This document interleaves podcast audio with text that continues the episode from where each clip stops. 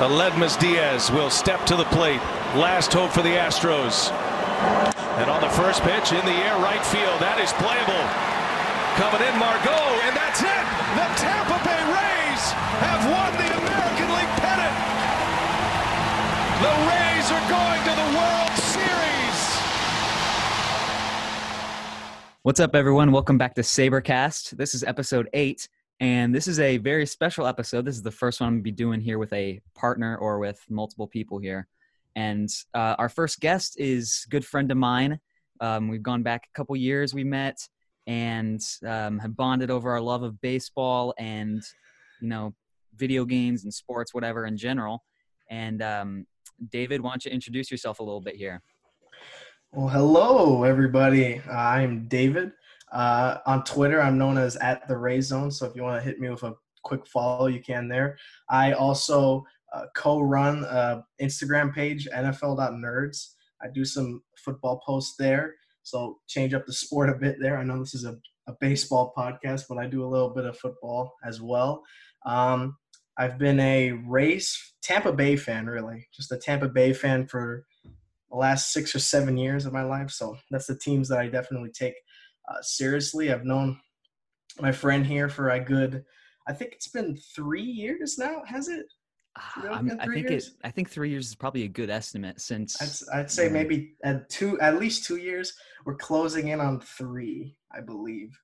So I've known him for a while. A good friend of mine, and um, I'm just excited. Thank you for having me, and I'm excited to talk about some baseball. Yeah, of course, man. Long overdue. So David mentioned he's a big Tampa Bay sports fan. So obviously he had a a very big uh, year um, in sports in the past 365 yes. days or so.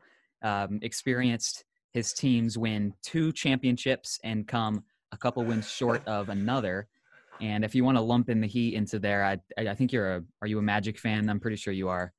Um, I, I, I dipped my toe in the water. They they disappointed me a bit the last month. Um, they they, they haven't really uh, lived up to the expectations they were given. But I, I do support them but it's definitely you know the main ones are hockey, football, and baseball. Oh yeah, basketball is not our forte really, but. Um, uh, we, we we we enjoy it. we do enjoy basketball. Yeah, it's just we, we love some basketball. Baseball takes priority here. Oh yeah. All right. So um, today we're going to be just talking about our our predictions, I guess, for next season. We've each made our um, our standings predictions, and we've yeah. picked some breakout players, some MVPs, and some Cy Youngs from each team. And I think we've predicted awards and then made our playoff brackets. So we've pretty much predicted as much of the season as we possibly could. So I'm excited to dive into that.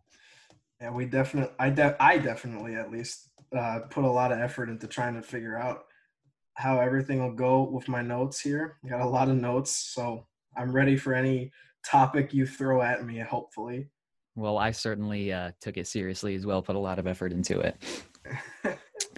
All right, so it's um, it's been I feel like it's been a fairly quick off season. I don't think that um, I feel like the turnaround to from the World Series to now has been honestly pretty pretty smooth. Yeah, I think so too. I think it was a bit of a quiet start. You know, obviously with the COVID season and the 60 game season that kind of postponed the the kind of swiftness of potential big moves. You know, we didn't see a lot of big guys signed till late. And, you know, there's still a couple possible candidates that are free agents right now that some teams could pick up if they wanted. But I do think that once we got to December, everything just moved completely quick after that. Right. Well, baseball is one of the sports where the off season seems to drag out a while and free agents don't sign till closer to spring training. Whereas in the NFL and the NBA, like as soon as that clock strikes, then all the big names are going off the board and are signing huge deals. Yeah, I definitely think that's what makes football such, or football or hockey or sports like that so very interesting because it all happens very quickly. You see like 10 to 15 big moves in like three weeks, where in baseball, you know, it's only like two or three a month. You know, we don't see a lot of crazy big moves uh, we hear a lot of rumors, and that always spices it up. But we don't actually see a lot of huge transactions. But there were definitely some big ones this mm-hmm. A lot of teams did well. A lot of teams did okay. A lot of teams could have done a lot better. So Right. Um, and to that point, a little bit um, in basketball in particular, which I had in mind, oftentimes there will be, it's pretty much inevitable where players are going to end up going, or like you'll hear reports that um, the team and the player have already verbally agreed to this contract, but just haven't signed the papers yet. In the case of like Kevin Durant going to the Nets or something, where he's just waiting yeah. for like the clock to hit six and then he could officially like sign the papers to sign with Brooklyn. Yeah, it definitely makes it easier for teams to kind of pick a player and then oh we're we're already on an agreement, you know. But baseball takes a lot longer. You got the physical, you've got the signing of official, and then you if your roster's full, you got to get rid of someone or, or, DFA them or something like that. So I think there's a lot more that goes into a, a baseball transaction than maybe a different sports transaction. That's right. Well, everybody's signed now, pretty much, except for maybe a couple of key guys, which we could go over at the end of this uh, at the end of this episode. But um, I guess let's just hop right into these uh, these standings predictions here. So, uh, what division you want to start off with?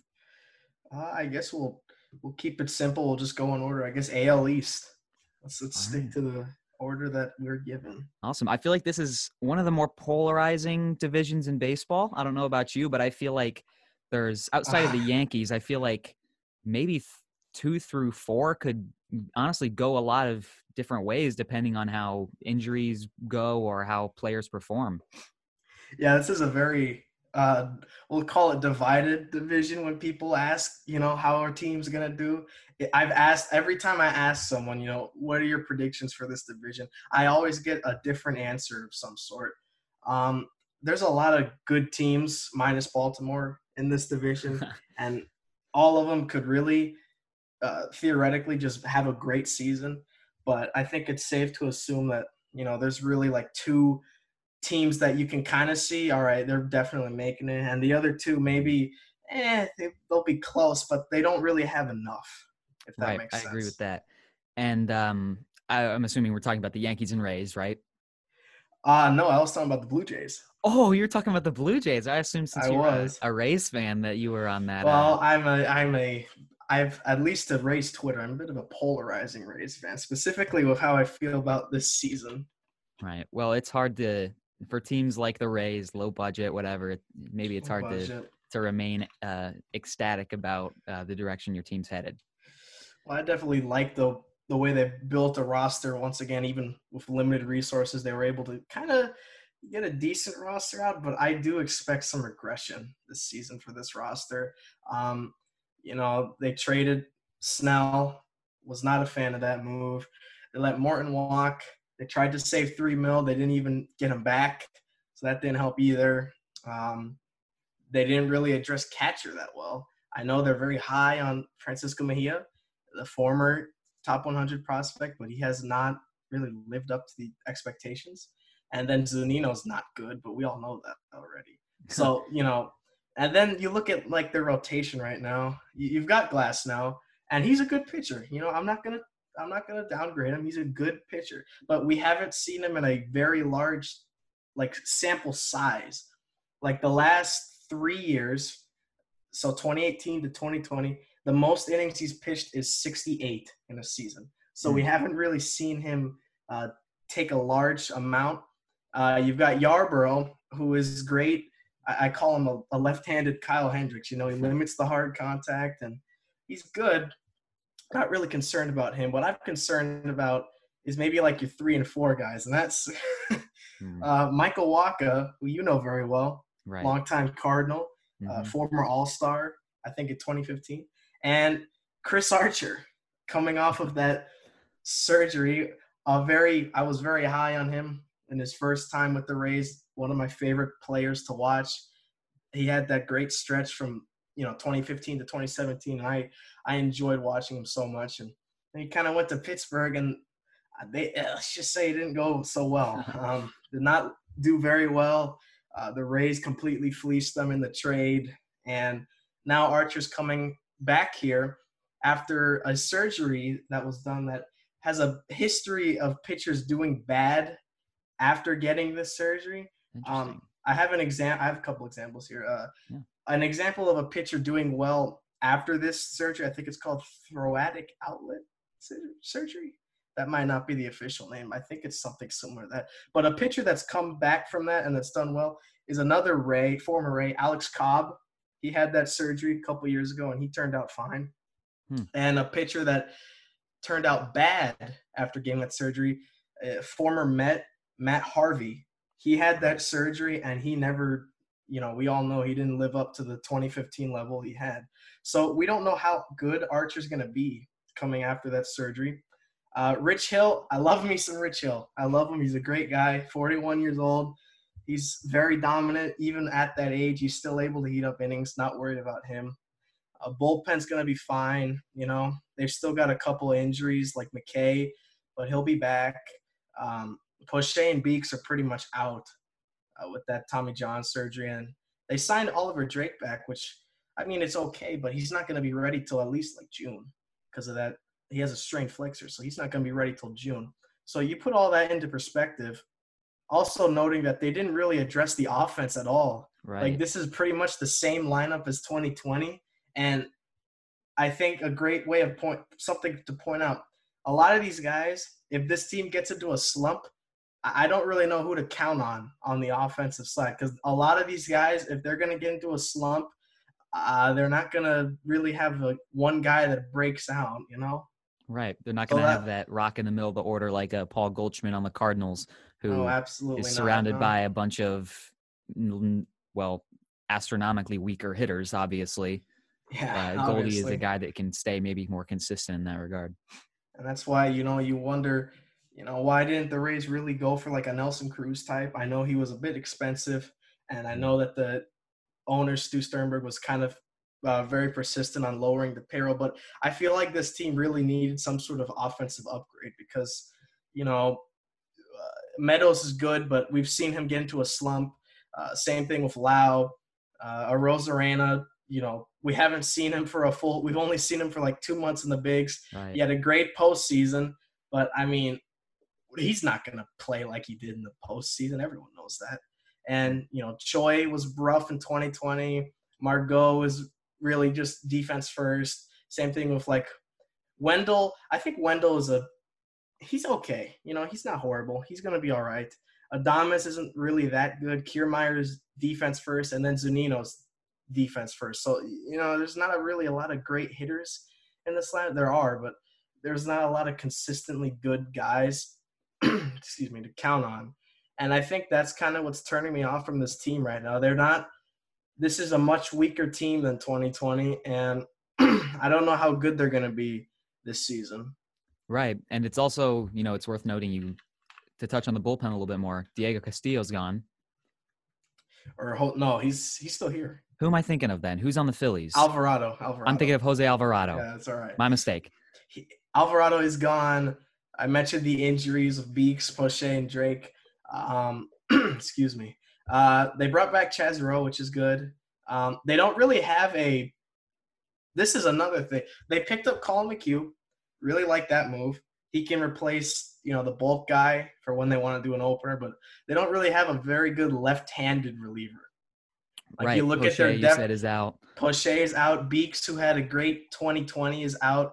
So right now you've got Ryan Sherriff, another former oh, Cardinal boy. of yours. Oh, he yeah. could make the ro- he's going to be fighting for opening day roster. Another and guy, McKay, McKay uh, Cody Reed. They mm. acquired him last at the deadline last year. He got injured after two days, so we haven't seen him yet. But they're high on him. He's got a good sinker slider combo, so he might have a chance to make it. But yeah, they didn't really get a left-handed reliever that's like trustable yet. So mm. that's something they might want to they have to figure out this spring. That's something they want to look at. And just trying to stay healthy. They've already mm-hmm. lost a lot of injuries, so staying healthy is definitely a, a key thing for these guys. But I don't know. I just don't really see them playing as good this year. Right. I just don't see it. Well, um, offensive wise for Tampa, I mean, it's worth mentioning they did, it seemed, make a push for Marcell Ozuna, but then were eventually, I guess, outbid or refused to go higher on um, by the Braves. But I mean, yeah. I think he would have made a splendid addition to the lineup and would have slotted into that DH spot really nice. Oh yeah, absolutely. I think Marcell would have been a fantastic addition to this uh, offense, and it's a shame we couldn't pick him up. This is the third time now the Braves have outbid us in the last two off seasons. They outbid us with d'Arnaud, with Morton, and now Ozuna. So mm. it's it's more of the same, really. You know, they don't want to spend too much. They'll try, but if it's not going to be affordable, the player will probably not want to go there, and that's kind of what happened with Ozuna. I definitely think they tried, but I don't think they had enough money that Stu was letting them use to get him. Well, that's. I think we can both agree that uh, Tampa might be the biggest question mark in the AL East. I've still got them coming in in second. I've got the Yankees, the Rays, the Blue Jays, the Red Sox, and the Orioles. So I'm curious to see how your uh, or to hear how your uh, your standings um, pan out. I would assume that you definitely had the Rays second, but I guess you don't. No, I, I just I don't really have. I'm not high on them right now. Um, this, I'm gonna get in trouble on Twitter after when people hear this, but I've got Yankees first. They're just the best team here. Out of the five teams, that's the best team here. This is the Yankees have such a great roster. I got the Blue Jays in second. Um, I think their young core is definitely taking getting to the right path. They picked up Springer, top three center fielder in baseball, fantastic hitter. Um, they didn't really address pitching, so that's really the biggest issue. Mm-hmm. They got you know Kirby Yates with a pen, but no really starting rotation help. So right. that's their biggest question mark. Uh, I have Red Sox three.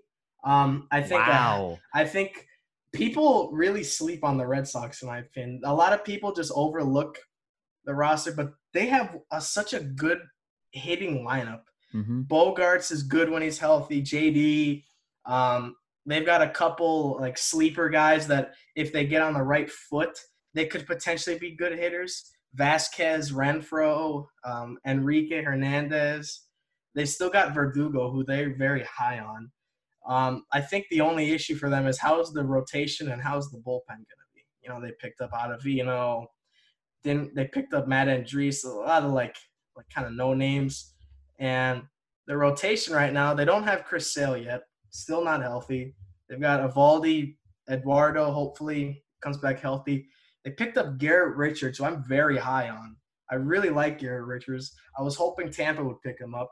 Very disappointed that we didn't. Hmm. and then you've got Martin Perez at four and Nick Pivetta at five. So not a powerful rotation, but I think it'll be similar to 2019 where the offense kind of carries them most of the year. And I think that's really going to play a role. And then in four, I have the Rays. I think the Rays are going to regress this year. I, I, I don't want them to, but I really think they are. They're just not good enough this year. They didn't really pick up much. 2020 didn't help the look of the offense. The rotation has got question marks. Um, other than Glasnow, Hill, and Yarbs, we don't know how good Chris Archer is going to be after that surgery. And Michael Wacha, you know, clearly they see something that no one else does because to be put it plain and simple, and you know because you saw him in 2019, oh. he's not been good. Yeah, he has not been a good pitcher and it's not because oh he's getting unlucky. He's just a bad pitcher right now, and they're paying him three mil, which is a lot for Tampa, and we don't. I don't know what to make of him because clearly they do see something in him, but I don't see it. And then the bullpen's pretty much the same, but I just don't see this team uh, playing really that consistent, especially in division. I think in division games for the Rays will be the toughest because I don't know how equipped they are against their own rivals. So I think that'll make it tough. And then I've got the Orioles at five because they're just still in that rebuilding phase. They showed a little bit of promise in the shortened season, but they've still a long way to go before winning consistently. Right.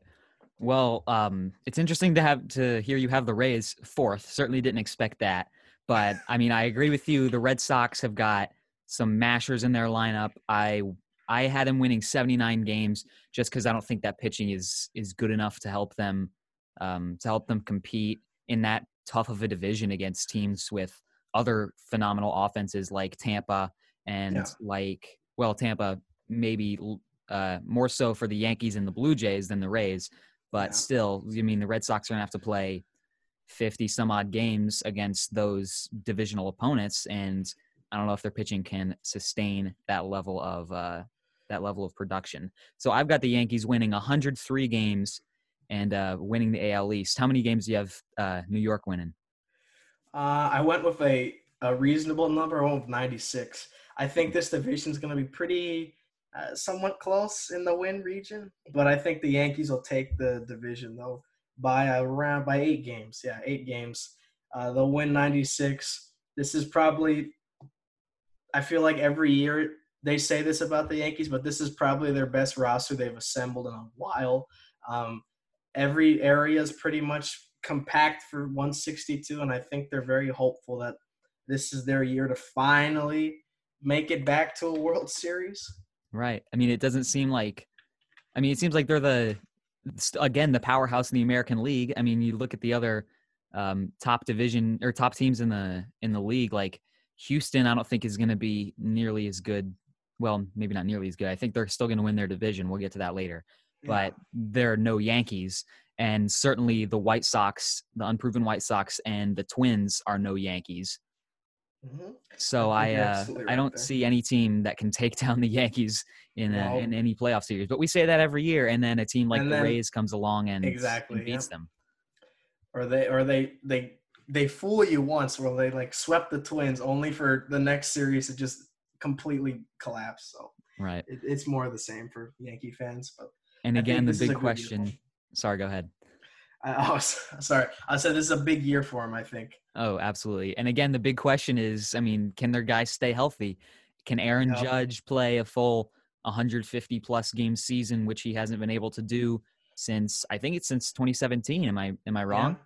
His his big campaign, his big introductory uh, season to the bigs. That was right. the last like full season, and then both every season after he's just been hurt, and it's been a significant amount of time. If he's healthy, he is a a scary guy to throw the baseball to, but he just hasn't been healthy. That's what scares me the most for Yankees, him and Stanton. If both of them are healthy and they play like a good 100 to 120 games, I'm I'd be scared of the oh, Yankees. Absolutely. Those guys back to back with DJ or maybe back to back. You might have Judge hitting two and then DJ three, Stanton maybe. cleanup. They'll figure it out. Their lineup is disgusting top to bottom. They've got no holes. You've Aaron got, Boone must have so much fun making the lineup cards. Oh, absolutely. Like, all right, I've got the, I've got like all these these evil threats. What should I put first? right. I mean, you got. I mean, around the horn, you got Gary behind the plate, who I think is due to have a monster year. You've got Luke Voit at first. You've got DJ back at second, Gleyber at short, uh, Urshela, who's established himself as a real major league level player and borderline top 10 third baseman. And yep. then around the outfield, Clint Frazier is going to be playing a lot of games in left this year. He's been Happy gross when he's been up. Aaron he's Hicks, phenomenally underrated center fielder, and then Judge. That's a pretty. That's a that's a scary lineup. Right. Wouldn't want to be them. And their pitching, I mean, is obviously uh, they don't have a slouch pitching staff at all. Gerrit Cole to head that, and then and then after that, it's eh, it's well Kluber we have yeah. to see how he comes back after the injury. They traded for Taillon, who I think that's a um that's a sneaky good pickup for the Yankees. They get him. And then you've got Jordan Montgomery, who we've we have seen before succeed. And coming off of that suspension, they've got Domingo. Hmm. Um, I like the player. I don't like the person. That's what I usually say for cases like that. Um, but I he he's okay. He's not like he's a fifth starter, and that's exactly what they're going to use him as. Right. So that's a decent rotation. That one through three, if they're all clicking on all cylinders, that's a good three that'll get you through. And then their bullpen is already great. Chapman, Britton, and Chad Green are a great three three-headed monster. They signed Darren O'Day. That's a sneaky good signing. Mm-hmm. Um, they picked up Justin Wilson, like two sneaky good signings. And then they've got Loaisiga and Cessa for long relief and Albert Abreu, I guess. Yeah. For blowout games. I don't know. we forgot to mention for uh, for Boston, um, we were talking about their bullpen. Completely forgot they got Adam Ottavino from the Yankees. They did. They picked up Ottavino. Very strange to see an in division trade when I'm playing franchise, I never like to do them because it always seems wrong. Right. So to see it happen in real life, it, it, it was pretty shocking. But you understand why Yankees need to make space. I think they're luxury tax champions this offseason. So congrats to them. But Ottavino, I mean, he was great with Colorado, was okay with the Yankees, and then 2020 was just rough for him. Uh, maybe it was the shortened season and then coming back late, but clearly uh, Bloom of the Red Sox uh, saw something in him to pick him up and take up most of that contract. I think. Right. Um, so the Yankees, we know are going to be great. I've got Aaron Judge as my MVP for them for next season. I've got Gerrit Cole as my Cy Young, and I've got Deivi Garcia as my breakout. I don't know if he's going to be or how many starts he's going to be making. I'm assuming they're going to give him at least some, or probably at least 15 or 20, just to see what he can do. I mean, he's he was up last year, and I liked what I saw from him. I haven't checked his Fangraphs page or his Savant page or anything really recently, but I know he's got he's got great stuff, and I know he's going to be a really good player for him. Yeah, I think they're very high on him, and it's just going to be a matter of where the, how can they fit you know everyone in because you look at their roster now, it's pretty set. But then you've got him, and you've also got Severino, who will be back at some point. Right. Very underrated pitcher there. So you have to figure out how they're going to fit all these guys when they have a bunch of uh, starting caliber pitchers. But uh, looking at my MVP, I've also got Aaron Judge. That seems like a no-brainer considering how good he is when he's healthy and hopefully he's healthy so he can see his dominant form again. Uh, a breakout guy on the Yankees, I definitely think I'm high on Jameson Taillon. I think that if he could get, he's getting an opportunity on a winning team. He's recovering. He's finally healthy after the rough Tommy John that he had with Pittsburgh. Um, I think if he can get on a groove, he can be a very solid uh, number two or number three starter for the Yankees. And then I've got Gerrit Cole at Cy Young. I mean, he was the best pitcher on the planet in 2019. Still kind of disappointed they voted Verlander, but you know he threw a no hitter, so they that's why they picked him. Oh, um, But Gerrit Cole, he is a great pitcher, and if he could just continue this pace he's on, he's he he was given that 300 mil contract for a reason because he is a great pitcher.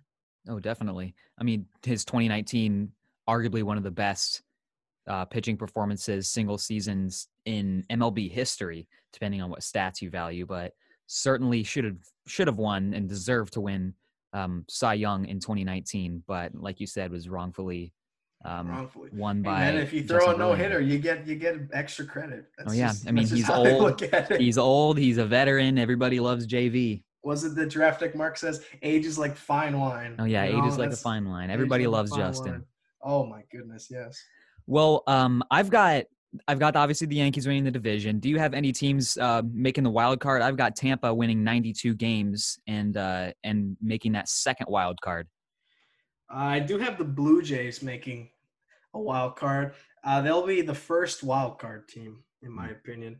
Um, I think their offense, kind of like Boston, where it's like you know offense is really their biggest strong suit. But I think I think Blue Jays fans should be very optimistic this season because they upgraded this offense to a T. George Springer, they signed him to that big contract. Um, Vlad Guerrero Jr. is, you know, he's someone that I think can break out for that team. I, I a lot of people have been waiting for that big year. I, I'm thinking this will be the, his year.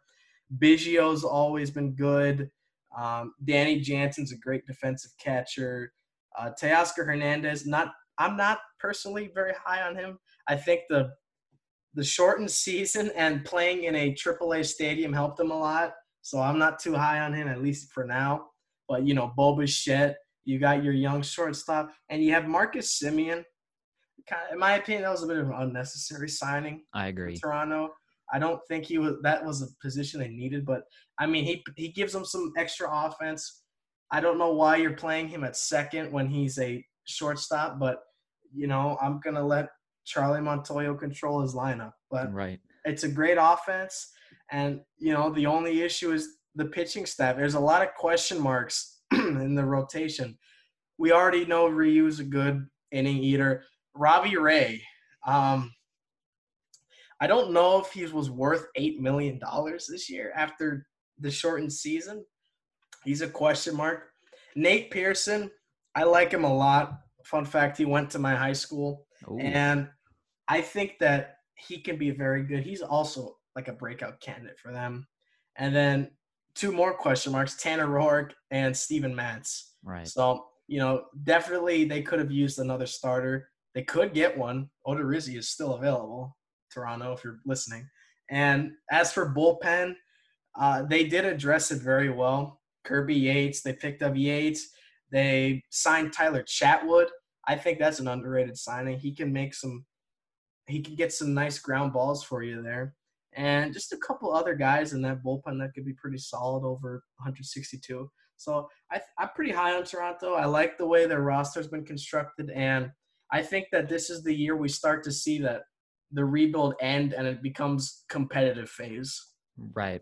I've got Toronto winning 87. If I'm doing my math right, you have them winning 88, correct?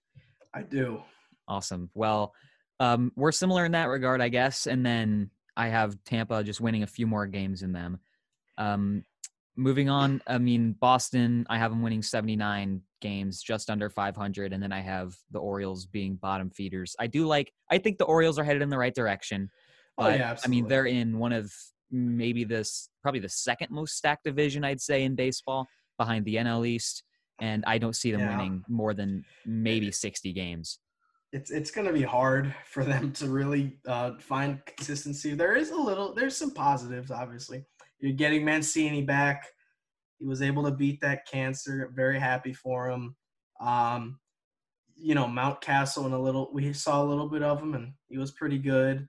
They signed Freddy Galvis. I mean, that's a veteran, I guess. Mm-hmm. Um, I mean, there's a couple young guys you can look at. Austin Hays, Anthony Santander. Is that how you say it? Is it? Santander I guess it might be San- Santander. It's probably how that's probably how he pronounces it. I've heard it both ways, so I call it different every time. But I got him as the breakout for that team. Uh, he was pretty good in 2019, and then 2020 was kind of in that someone they could look at to try to keep. Uh, I know they let Renato Nunez go. He was mm-hmm. like their home run hitter just a year ago. He hit like 30 in 2019, so that was a little surprising to me. Um, but yeah, they got like no pitching. oh, like John not. John Means is their ace. That's not something to be proud of. Man, he's awful. John Means is their ace, and then your number two is probably. Uh, is it really King Felix? Is that their number two? I starter? suppose maybe Asher Wojciechowski. Is that how you pronounce it? I, maybe he could be the rotation. Jorge their, Lopez. Their whole their whole team is a mess. Uh, I mean, yeah, this pitching staff is not going to win you games. Um, I don't even know who their closer is. I guess it'll be Hunter Harvey this year. He'll get a chance. Maybe maybe They're Tanner Scott gets some of those save Tanner Scott, he's good. Uh, Shawn Armstrong was their closer for a little bit, I think, before. But who's the rotation? Oh, Keegan Akin. Keegan Akin. I've never heard of that name. Hold up, I'm getting this uh, this Orioles rotation. I, I, this is an interesting rotation because I don't think I've I've only heard of Means and Felix. The other three I've never heard of. Keegan oh. Akin, I don't Cole know. Cole Stewart. Okay, Cole Stewart, that is someone. Yeah. Uh, Brandon Bailey. I don't know. We could I mean, be here all day. In the bullpen, you got who like Richard Bleier. Is he is he still there? I don't know. Didn't he get traded to Miami? I can't even know.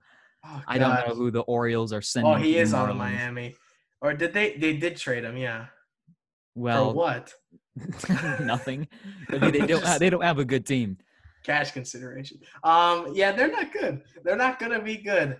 Um, are they gonna be like the worst team in the AL? Probably. Um, there's. I don't think there's any teams that are worse than. I guess you can make an argument for the Rangers, but the Rangers at least have pieces that are gonna win for them. So right. I think Orioles are the worst team in the American League. I can. I mean, I don't think there's any discrepancy at that. I like your pick for um for breakout. You said you had who's Santander. I did. I think he's he's pretty underrated. At least speaking in Orioles, at a 20 right. homer season last last year, um, 99 WRC plus, and then 2020 bumped up to 132. Of course, that was in a small 37 games, but he definitely showed a progression to being a more consistent offensive player. And if he can build on that, he could probably be someone they can rely on.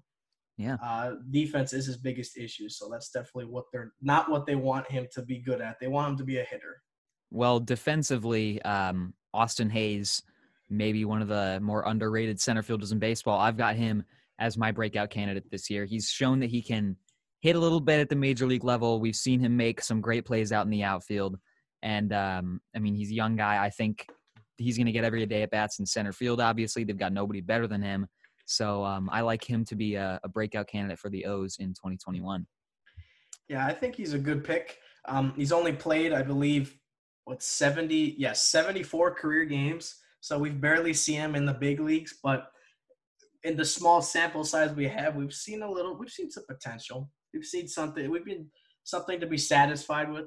I think if we give him a full season and see what he can do, we'll be able to uh, assess him better. Really. Right. Um, Red Sox. We talked about a little bit here. I've got Xander as the MVP. I've got Chris Sale whenever he comes back as the Cy Young, and I've got in the for the breakout. I guess reliever starter uh, Tanner Houck. Hawk. I don't know how you pronounce that. I, don't ask me. I don't know either. but he was he was disgusting last year.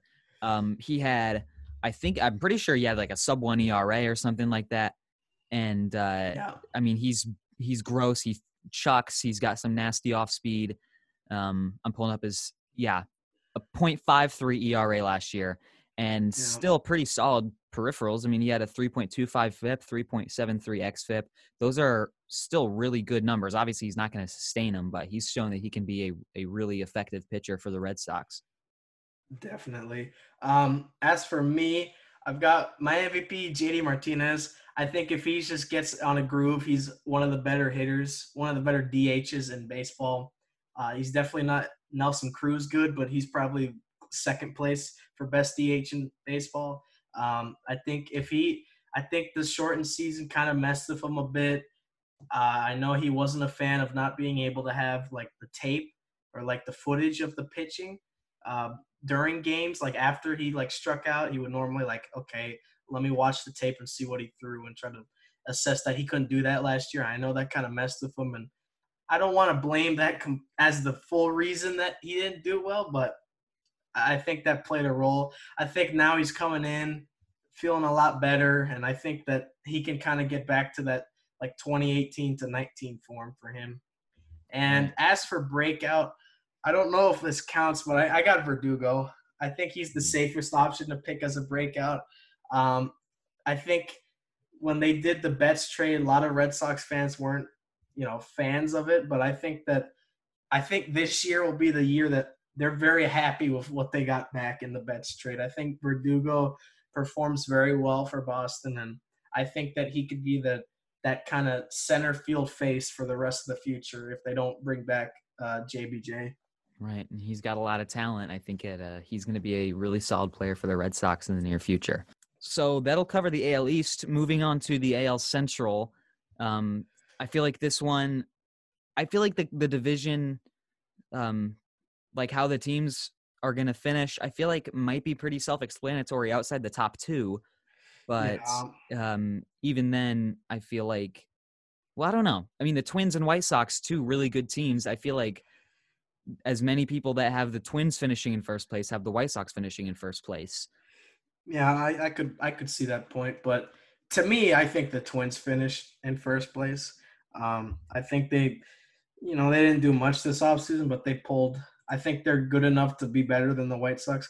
I do have them winning by one game, so take that with a grain of salt. I think it's going to be a fun uh, back and forth battle between those two teams, but I think Twins barely will win the Central. I love their offense. Um, their pitching staff is like the weakness. I mean, they have Jay Happ in their rotation.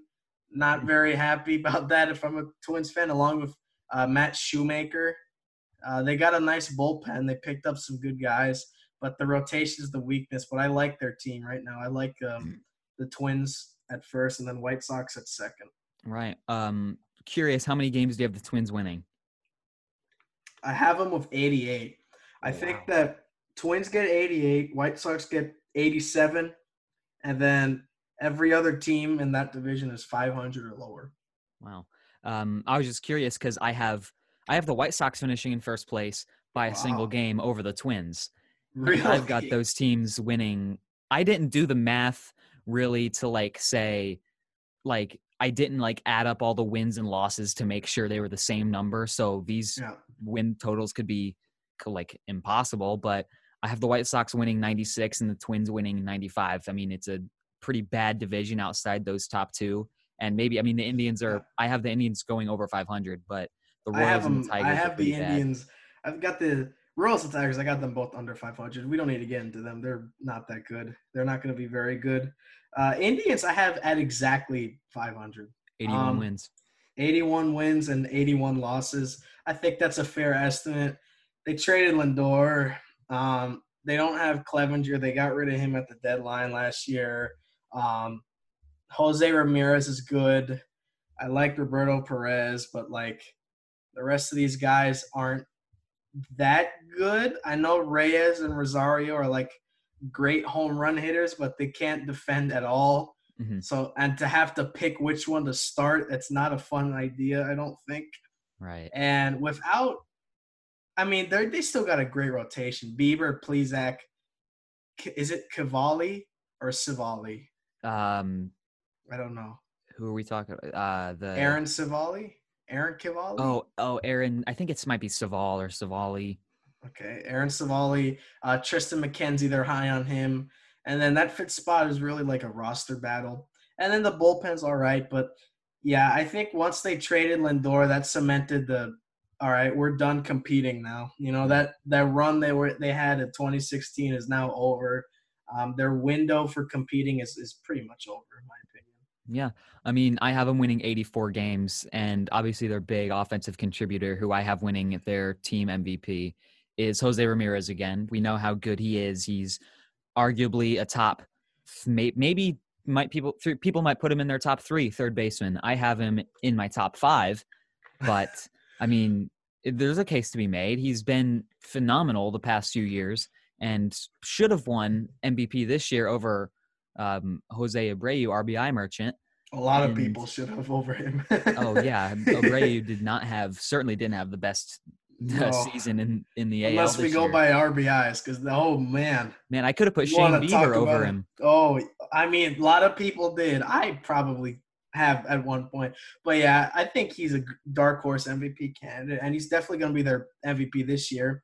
And uh, you know, Cy Young's obvious; it's going to be Bieber. Mhm. Uh, the other guys are good, but they're not Shane Bieber's level. And then breakout. Um, I mean, you have a couple guys to pick.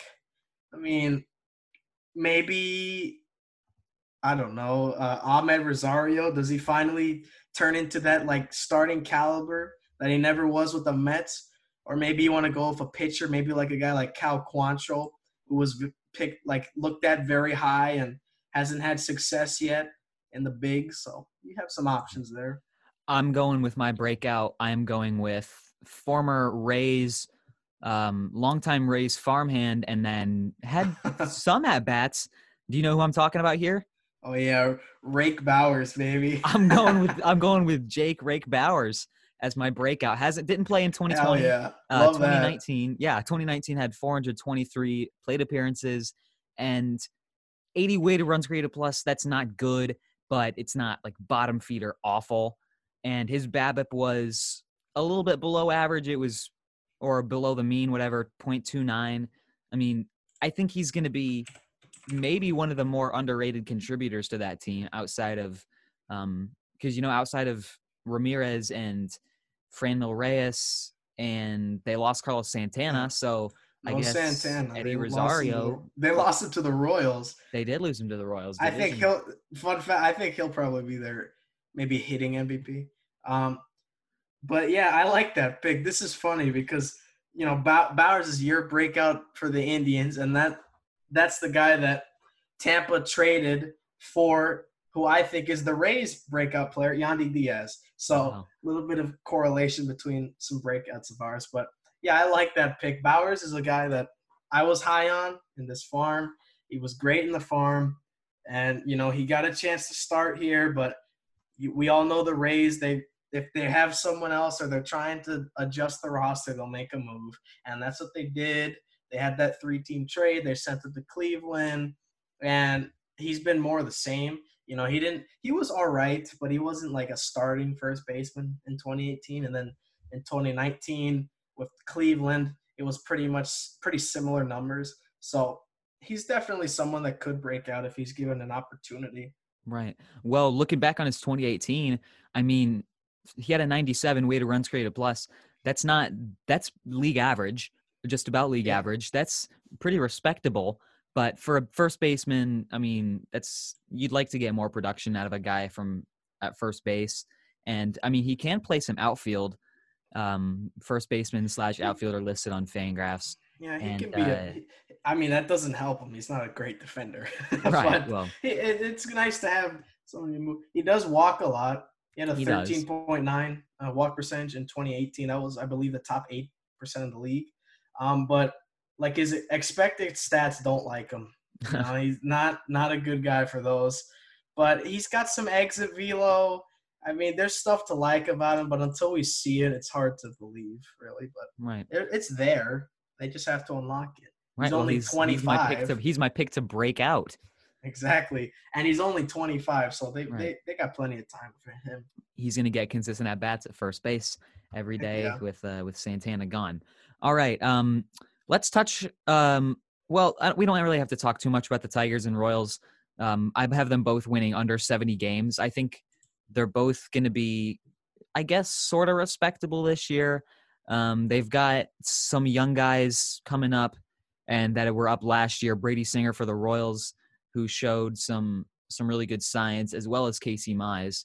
And uh, Um, yeah, I mean, I have them both missing the playoffs clearly, and I have them both winning under 70 games, but I think they're both headed in the right direction for the future.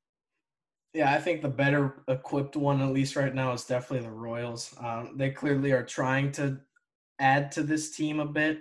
Michael A. Taylor, they signed him. They traded for Benintendi to be that left-handed bat they wanted. Um, I'm trying to think. They signed Carlos Santana to be the first baseman there. That's a great move for them. They still have Whit Merrifield, who is pretty good wherever you play him, outfield or second base. He's gonna hit well for you. Mhm. And I think for them, they've got a good enough offense at least right now. I think the matter for them is trying to figure out how the pitching staff will be because they're still in the rebuilding years. They're not in the competitive phase like Toronto. They're like where to me they're where Toronto was maybe like 2018 where they're like they're getting close Right. but they're still kind of far and they've still got a lot of young guys they got to call up. Mhm. So, you know, they signed Mike Minor. They're having a reunion with him. He's going to be in the rotation. They got Brady Singer. Um, Brad Keller had a good shortened season, but full season he hasn't been that good.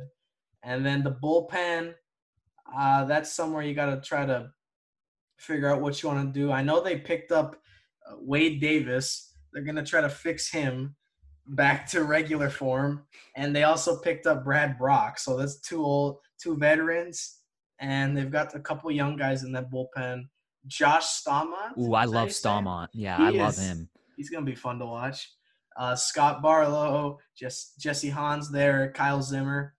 One of my favorite names in baseball, Richard Lovelady. Oh, Gotta love that left-handed oh, reliever. yeah.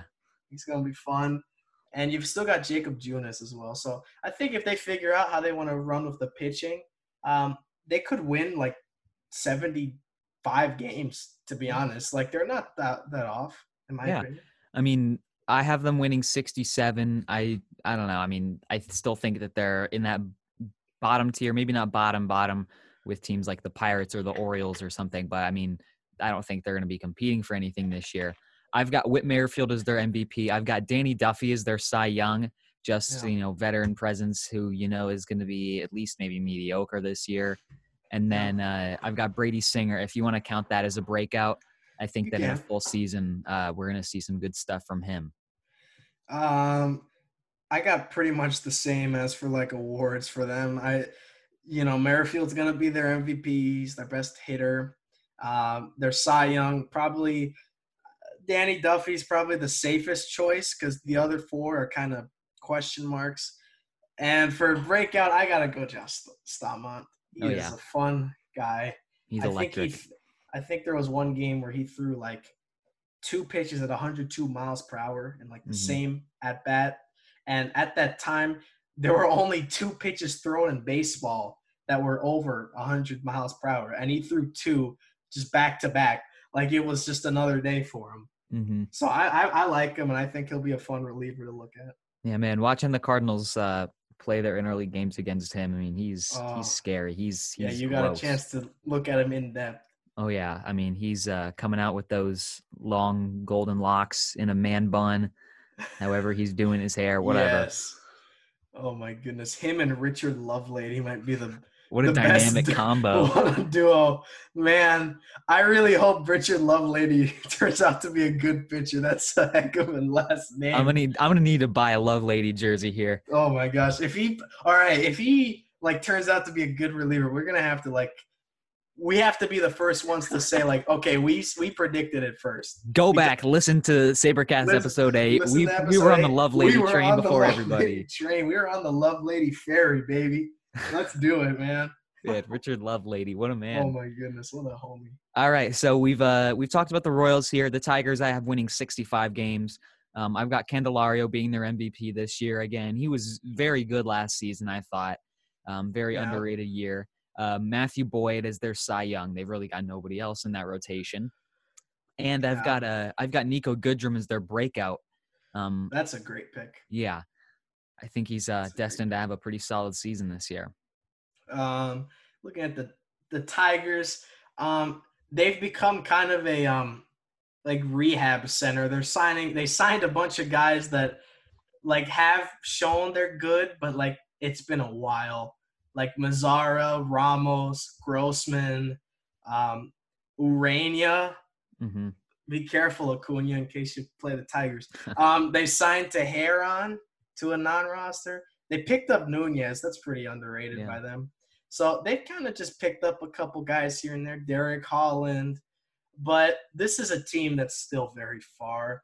Um, I think uh, if I had to like make one complaint, they picked up veterans, but I feel like they picked up like too many veterans because now it's kind of like, well, you look at this lineup, it looks like they're trying to compete right now. I Yeah, like where are your young guys gonna play? I don't see any. You look at the like lineup right now. The youngest guy is 25, and that's Mazara. Like that's, or excuse me, no, it's Willi Castro, the shortstop. My bad. Willi Castro's 23. That's the youngest guy on your roster, or on your lineup. And then the pitching staff, same thing. Um, Matthew Boyd's the ace. He's gonna be their Cy Young. Spencer Turnbull, geez, another great name. Michael Fulmer. Um, a lot of people know him well as a Tiger starter. You know him well for a MLB The Show franchise. Oh, we'll that get I into do. we'll get into after the show. Man, that Uh, progression. he's up to a 99 overall. You kidding There me? you go. You hear that, folks? Twenty was it twenty twenty seven? Watch out. Something like that. Some, Watch sometime out, in the folks. mid That- 2020s. Michael Fulmer is going to be a stud. Uh, Ureña, he's kind of a reclamation as well. And then Teheran, also a reclamation. I like the bullpen. It's pretty young. A lot of young guys here. Um, it's just going to be a matter of trying to figure out, like, well, this is a good lineup, but like, where who's going to replace them when they're gone? You know, that's what they're trying to figure out. Schoop re-signed, but he's going to be gone after this year. Same thing with Ramos. Um, I'm trying to Grossman. A lot of guys. They're still got that Miggy contract, which they're they have to keep holding on to. He's gonna once Pujols retires next year, that'll be the next. He'll be the next like, okay, we're waiting for the final year so we could just watch him more than ever, if that makes Right, sense. Right, the farewell tour. Uh, but AJ Hinch has got his hands full with this team. Oh yeah. I think. I mean, to that rotation, um, assuming you're going to give Casey Mize more starts, or he'll Yeah. probably get a rotation spot, and then Tarik Skubal or Scubble is, I think it's Skubal, right? I think so. Yeah. Well, another young arm that they're super high on, and rightfully so. I mean, he's torn it up in the minors, and he came up last year.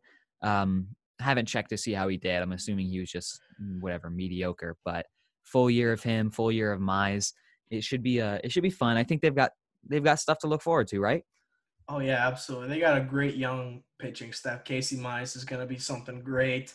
Matt Manning, Oh yeah, I think he's very good as well. Uh, Rony Garcia, Beau Burrows, I think that's how you say it.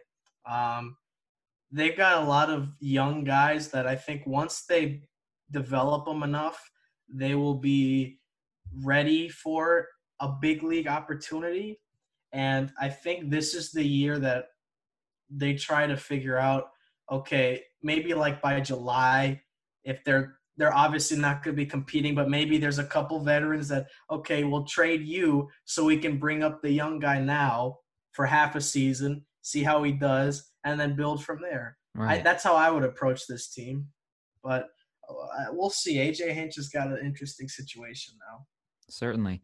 Um, all right, moving on. Let's talk about the Twins and the White Sox a little bit here before we uh, before we move on to the AL West. Obviously, the top two teams in the Central here. Um, let's start with the Twins. They've got a ton of different players that can potentially be their team MVP. I'm going with Yeah. Josh Donaldson. Josh Donaldson, that's a safe pick. Uh, to me, I was tied with Cruz and Sano, but I went with Cruz. I mean, he's the we'll go with draft like Martin, aging like a fine wine. He just he's 40, but he's playing like he's like Tatis's age. You know, he's like Yeah. he's hitting dingers like it's like it's just another day, and he's showing me he's like the um the Tom Brady right now in in the MLB. Like Oh, he's old as heck He'll go on forever. he's he will never retire at this point. Why should he? Right. Why should he retire when he's literally had how many like six, seven seasons in a row with at least 30, 37 home runs? Man, he's like- disgusting. Who retires after that? Like someone's gonna pay you handily, and the Twins did. They paid him handily, thirteen million dollars for a DH. But man, what a DH he is! I think he's an easy MVP choice, and he's a fun guy to watch because at his age, it's incredible to see how good he is at that age. Um, as for Cy Young, Berrios, sa- safest choice. A lot of people probably would say Kenta Maeda, but I, I think Berrios, he could be like the the Cy Young and the breakout at the same time because he hasn't fully broken out yet, in my opinion. I think there's still more for him to show. Um, he's had uh, three, yeah, like three full seasons, and all of them have been pretty good. And then the shortened season, it wasn't as good as we were hoping, but I think he's very good. I think a lot of people overlook him and his success. Um, they got a great bullpen too. Uh, they signed Hansel Robles. No one's talking about that, which is surprising to me. They signed Alex Colome, a little overrated in my opinion. Uh, they still got Taylor Rogers, uh, Tyler Duffey, Cody Stashak. I believe yeah. that's how you say it. Another young guy. They did lose uh, Trevor May. That is the biggest loss of the bullpen Trevor made to the Mets. Um, but I mean, it's pretty. It's a it's a decent roster. I think it's a roster that's good enough to just barely, like I said earlier, just barely win the division. Right. Well, um, you and I are kind of in agreement on Berrios. I have Berrios as my Cy Young here, or not as my Cy Young, as my breakout, and I've got Maeda as my Cy Young. All right. So, um, yeah, I mean, they're a good team. They're probably going to make the playoffs. I'm assuming. Well, you have them winning the division. I have them being the first wild card team with 95 That's fair. wins. That's fair. Um, so let's talk about the White Sox a little bit. Oh, the mo- Maybe the most controversial team in baseball. I, I would wouldn't say I wouldn't say controversial, maybe overrated by the fans. Um, thank goodness we're talking about the roster and not the managerial choice because I'd have we a lot have to, to, get say. into that. we we I don't think we'll have enough time for that. Um, well, looking at this, it's a good roster. I'm not gonna be mean and say, oh, they it's a good roster. Um, they still have a top two catcher in baseball in Yasmani. Luis Robert showed. Is it Robert or Robert? I think it's Robert. Yeah. Luis Robert has shown some potential. Um, Yoan Moncada's pretty decent. Eloy, um, Adam Eaton. I don't know why they brought him back, but That's an awful know, signing. you do, you do, you White Sox. You got, you got. They want to be weird, I guess. I guess. And so. then look at the rotation. Giolito gonna be their Cy Young probably. Uh, they still have Keuchel, which I was not a fan of that. ultimate signing. ERA merchant. Oh my goodness. You want to talk about an ERA merchant? 1.99 ERA in 2020. Well, that makes him a top Oh 10 pitcher in baseball, doesn't it? Oh my. Oh, absolutely. I think when you you look at his success and his age, you look at the 20 2015 season when he had 20 wins and 232 innings. That's a dominant pitcher right there. I I'd be scared for the Twins when Dallas Keuchel's on the mound. I'd be afraid. I mean, he's Um, got he's got gross stuff. He's gonna Oh, he's gonna get you out with a bunch of different pitches you want to talk there. about a breakout candidate? That's a breakout. he, Anyway, might, he might be the AL Cy Young man. Oh my goodness! Oh my goodness, man! Uh, they traded for Lance Lynn. Kind of stupid, to be honest. I don't know. He's not Lance Lynn's not bad, but you traded Dane Dunning, who I like a lot, and yeah. that seems like an excessive haul for someone that's going to leave after the season. mhm. There's no no way he comes back. And you've got Dylan Cease. I like Dylan Cease. He could be a breakout candidate. And then Carlos Rodon is still here. I don't know why. Um, as for bullpen, this is a is a pretty fun bullpen to read off names. Crochet Liam Hen- alone. Crochet alone. Then you pair him with Hendriks, Aaron Bummer, um, Jimmy Cordero, Michael Kopech. Oh yeah. He might start in the bullpen. Um, longtime starter Reynaldo Lopez, Codi Heuer. Um, they don't have Jace Fry. I think he's. I think he had surgery of some sort. Um, but that's still a pretty solid bullpen. This is going to be a team that's going to win. I, I'm not going to be mean and say that. Oh, they they're not going to win. They're, this is going to be a team that's going to make the playoffs. Are they going to be good enough to to win in the playoffs? Is what the question is because they clearly went all out with trying to add to this. I don't know if Tony La Russa is going all out, but hey, you do you.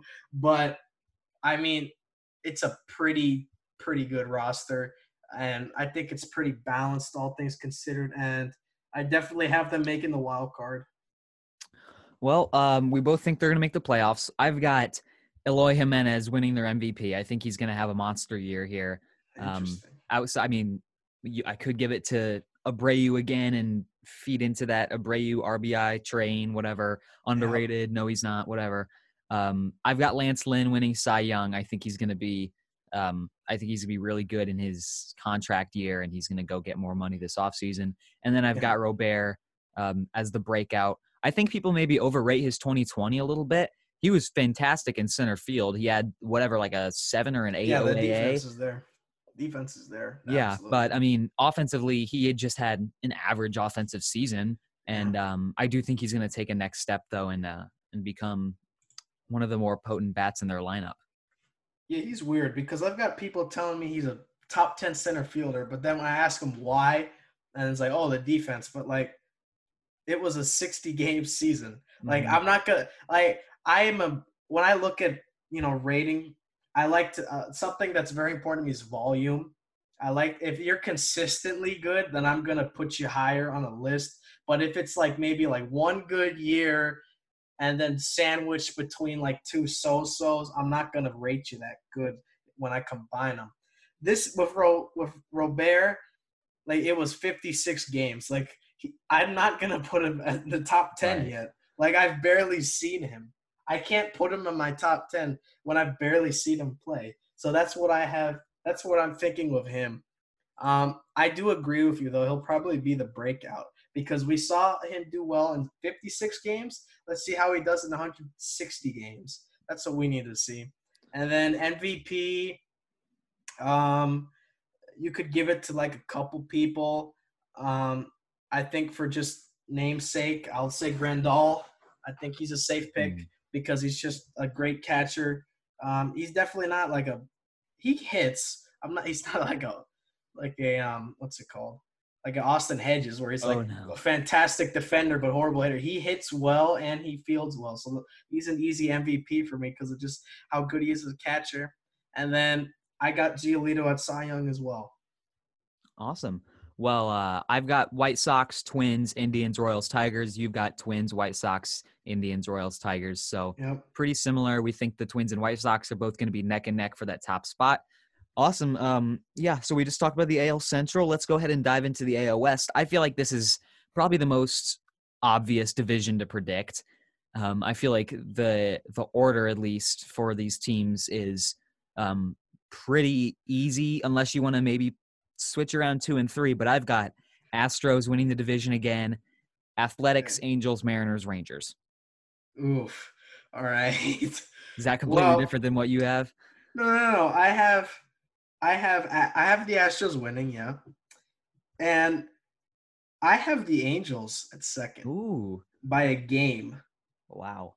I have the Angels in second. They're gonna miss the playoffs, but man, I I I know they disappoint every year, but this lineup is just so good. Like it's really hard to not be optimistic about the lineup. It's very good. hmm David Fletcher, Mike Trout, Anthony Rendon, Justin Upton if he's in a groove, Ohtani as a hitter. I mean, it's it, it, it, you can argue it's a top 10 lineup in baseball. Like and I think I you know, you have offense and you have your pitching. And I think a good offense can sometimes carry a bad pitching sometimes. And I think the Angels are in that situation once again. Um, they they kind of were in 19 and 20, but the pitching was so bad that the offense couldn't save them. But I think this year they'll change and they'll have not a playoff berth, but at least a 500 record for the first time. And I don't even know. I don't remember.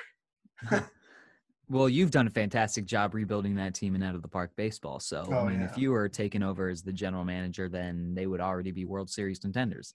Oh my goodness, yeah, probably. Um, I, I, this is a bit off topic, but what are your thoughts on the former Cardinal, now Angel Dexter Fowler, now leaving for the big Halo? I I like the deal for the Cardinals, and not so much for the Angels. I think the Angels. Uh, I don't know. I feel like the better. Like you could have gotten more at bats out of somebody else in Yeah. the outfield. I mean, you're taking away at bats, I guess, from Jo Adell now because Yeah, I don't Uh, know what they're gonna do with him. yeah, just because Justin Upton's going to be your guy in in a. Let me just say, I I did not like the Angels offseason at all. no. Um, the they technically they did address their needs, but they did a horrible job addressing them. yeah, they missed like on what Bauer are you big time. Trevor Bauer, you could have got him. I understand he doesn't like Mickey Callaway, and after the report like oh, two weeks ago, I don't think anyone does. Mm-hmm. And then you missed out on Paxton. I mean, if you had gotten Paxton, that would have been great. Like he's great. And then, I mean, I could go on. They did trade for Raisel Iglesias. That's one good thing they've done. they gave up no. Ramirez though. That is the so it's like a yin for a yang. You traded a good guy for a probably better potentially. But let me just go through with this. Let me tell you their offseason, at least the more recent. They traded their a top 10 prospect in their farm for Alex Cobb, That's that was in such a head Baltimore. scratcher. which is so first of all, that was an extremely large package, even if it was it was just Jahmai Jones. I think that's how you say it. But Mhm. Alex Cobb has not been good ever since Baltimore signed him, and he's also been hurt a lot. So, what makes you think eating up that contract is a fun idea? I don't know. I don't know. I didn't like that move at all. Um, uh, they picked, they traded for Dexter Fowler. Um, I mean, I guess Jo Adell's starting in AAA. Then Uh, you don't have room for him now. I mean, Adell was was awful in 2020, but again, small sample size. It He's was going a to be small great. sample size. He's he is a great kid. I think he just needs a chance. Him and Brandon Marsh just need a chance, and they're not getting it right now because they're being blocked by 33 year old Upton, Mike Trout, who we don't need to discuss, and 34 year old Dexter Fowler. So not very fun. Uh, they I, I like this move. They got Aaron Slegers from the Rays. That's someone that can eat up innings for you, but not like, you know, not someone to really go crazy for. Mhm. And then that's the, some of the main moves. You know, I, they have Franklin Barreto now. I mean, they got him at the deadline. Still don't know why. He's not necessarily good. They signed Jose Quintana. Um, they signed Alex Claudio. Um, yeah, it's just I I could keep going, but we have other teams here, but not a good off season. They they did address their needs, but not the right way. Right. They need to I go out and get like- Odorizzi Odorizzi for that starting rotation. Yeah, Odorizzi is still a free agent, and literally no one's signed him yet. But yeah, it's just a rough, rough off season. But I still think the team is good enough to finish second over the A's. who I think had a pretty uh, bad offseason, in my opinion. Mm-hmm. I mean, they lost Semien, they lost Hendriks, and outside of I guess Rosenthal, didn't really bring anybody notable. No, they didn't really. Um, let's just check really quick. Um, but yeah, they signed Rosenthal for 11 mil. Seems like a lot, but I mean, that's what they did. They signed Mitch Moreland. Oh, I forgot about Mitch Moreland. Yeah, he'll be their DH. And they did bring back Yusmeiro Petit. I like that. And they did sign Sergio Romo. So I guess he'll replace, I guess, Hendriks is the veteran closer. Um, and they also trade for Adam Kolarek, who oh, is a very yeah. good loogie. Um, I guess they did do more than I thought. They did a little bit.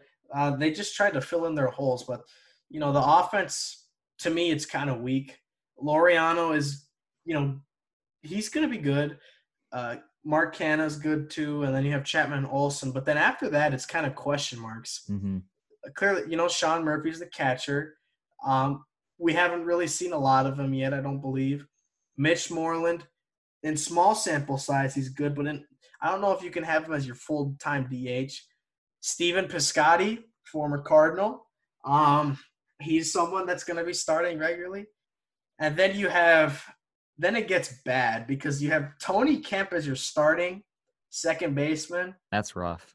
And then to address shortstop, you you shock me completely, and you trade for Elvis Andrus. And you give up one of your you best bats in the past three or so years in Khris you Davis. gave up Khris Davis, who three years ago led the league in homers. By the way, yeah, I I don't I don't know why they wanted Andrus and his contract. That's not really a.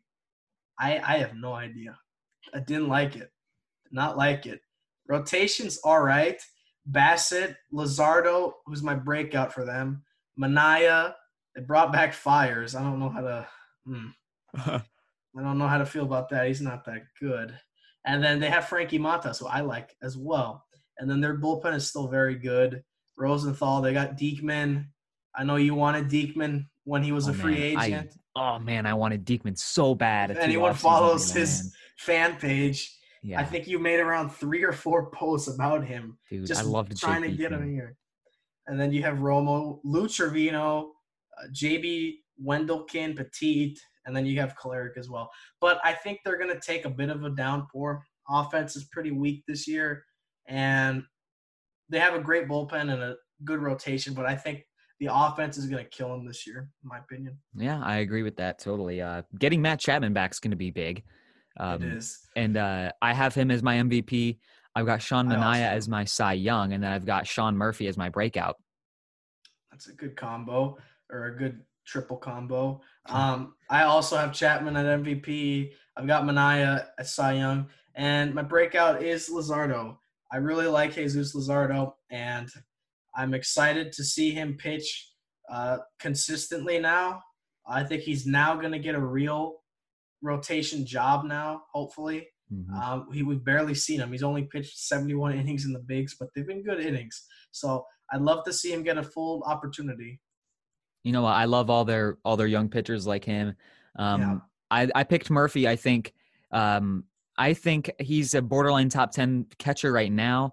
Um, he's been fantastic since he entered the league. He's got a 130 or better, whatever, uh, weighted runs created plus since entering the league. Yeah, uh, 133. Yeah, 133. That's one of the best among all catchers. I mean, that's right up there with guys like Realmuto and Grandal. Not on maybe not on Will Smith's uh, level, but um, I think he's one of the best young catchers in baseball. I think he's going to take that next step, and I think he's a he's a really good player. Yeah, he definitely. Of course, it is a small sample size, but he was fantastic in 2020. Top nine percent of the league in exit velo, top nine percent of the league in hard hit percentage, and he also walked 17.1, That top is three percent awesome. of the league. Walks great, hits the ball hard. 83rd percentile in barrel percentage, good xwOBA.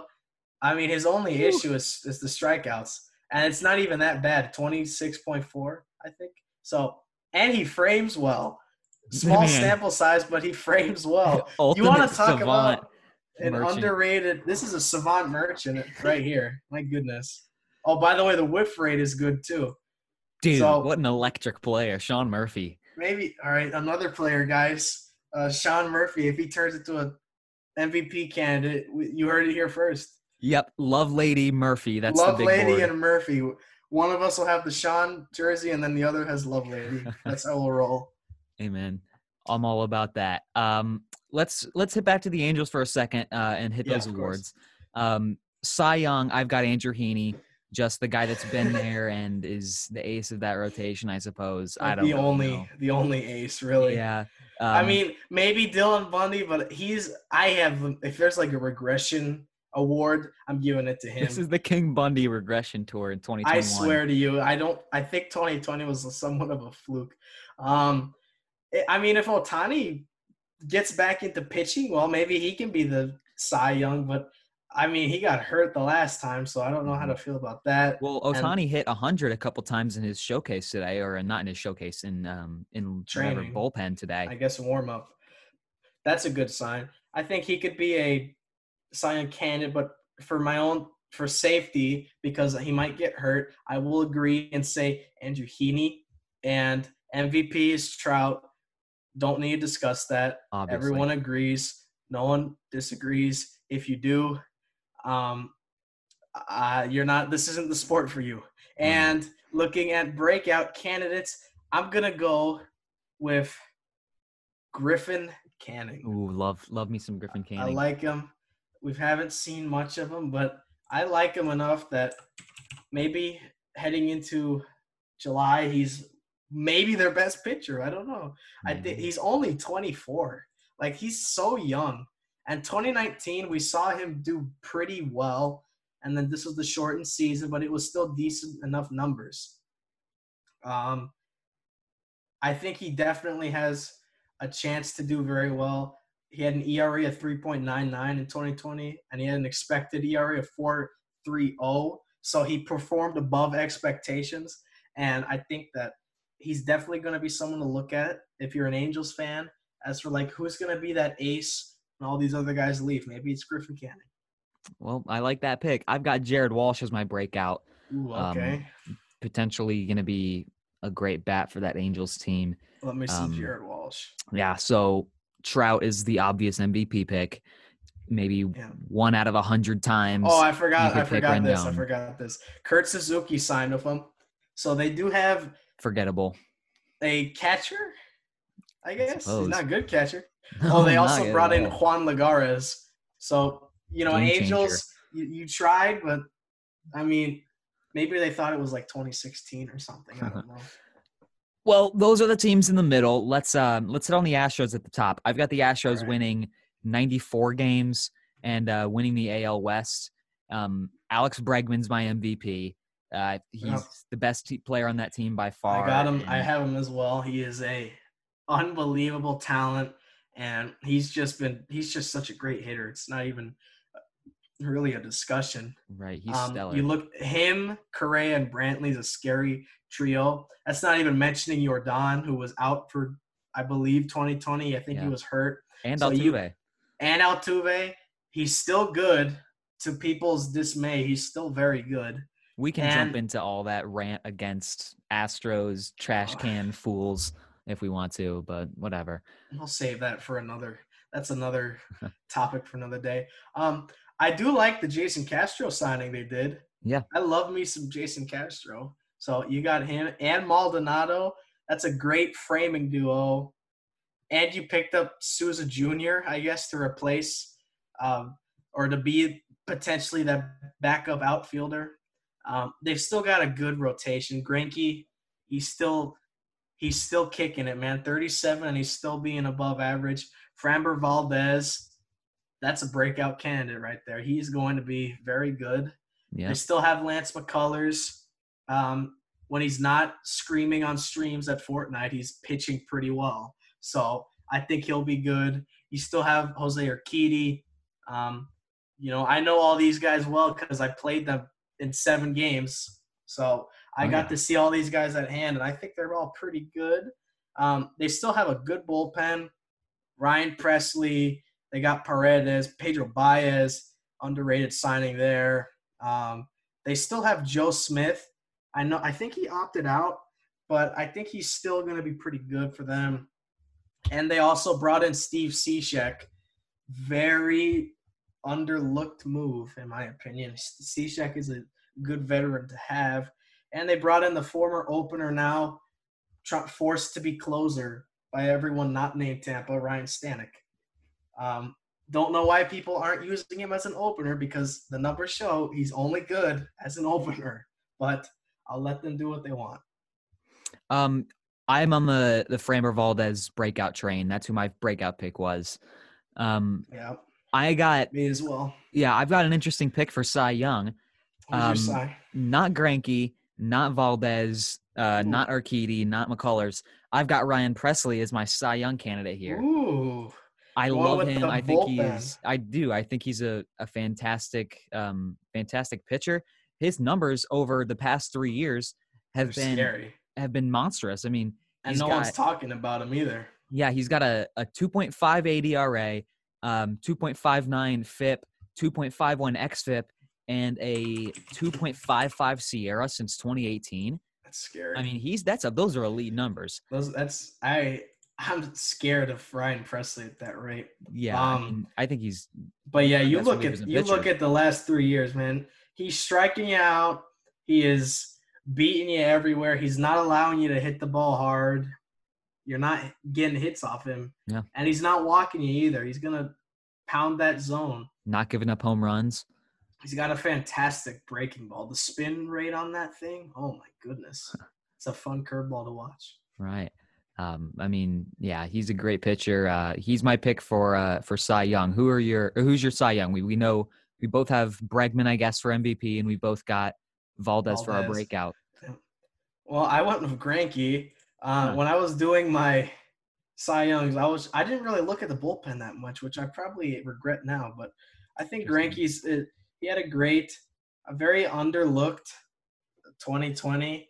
You look at the surface, you know, 4.03 ERA, uh, three and three record. Oh, he's not that good. Well, you're wrong. Uh, 2.80 FIP, 3.51 expected FIP, and he didn't allow any home runs. This was one of the best. I know it was 67 innings, but a 0.81 home runs per nine, one of the best in his career in the last five years. Um, the ground ball percentage is still consistent, and he's also limiting home runs on fly balls. In the two full seasons in 2018 and 19, they were both over 10%.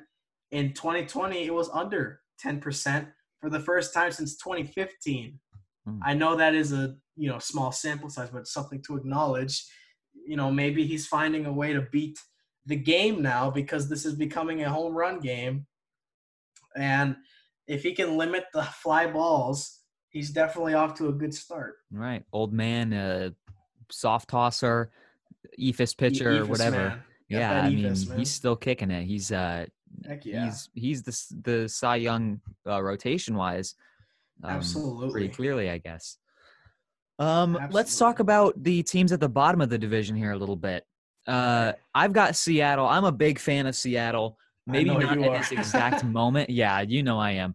Maybe not at this exact moment for the Mariners, but I think within the next three, four years, maybe, I think they could legitimately be World Series contenders. I think their rebuild is right on pace to be um, to make them real, uh, maybe even dynasty contenders by the middle of this decade. Um, I I don't think that's a bad thing to assume. This is a good uh, young team with a lot of potential. Um, hopefully, none of them took, you know, what their CEO said a couple days ago to heart because they might want to leave now after that. Uh, I know Kyle Seager's wife is looking for a house out of Seattle. He's not um, part of the long-term rebuild, you know. I know, but to to announce that they're not bringing him back before the season started. That's pretty awful. That's okay. we could get into what he said. Um, Boy Media made a great video and he put it in depth. But man, he would. Wh- why? Why would you Seager, say those things? What kind of incentive do you have to go out there and, and play for this or play well, for this organization? If you're Corey Seager and you go on Twitter and you see it's leaked that the the CEO, the vice president maybe even president. The the director of baseball ops said publicly that they have no intention. That's how we don't want it. you after this. We have no intention of bringing you back. And he also said that he's overpaid. Jesus, man. Like, how do you? If The if franchise icon. How do you feel if you're Kyle Seager that your president of baseball ops just said publicly that you're overpaid and you're not coming back to the team you've played for your entire life? Man, that's that's awful. I don't even know what you're supposed to think there. That's heartbreaking. Um, I might be a little too high on on Seattle. Maybe it's my bias getting in the way. No, I don't. I don't think you are. I'm. I've got him- too. Yeah, I've got him winning 75 games. I don't know if that's too That's- many. Oh, don't worry. I have 74. Yeah, We're I on mean, the same page here. yeah. Mitch Haniger.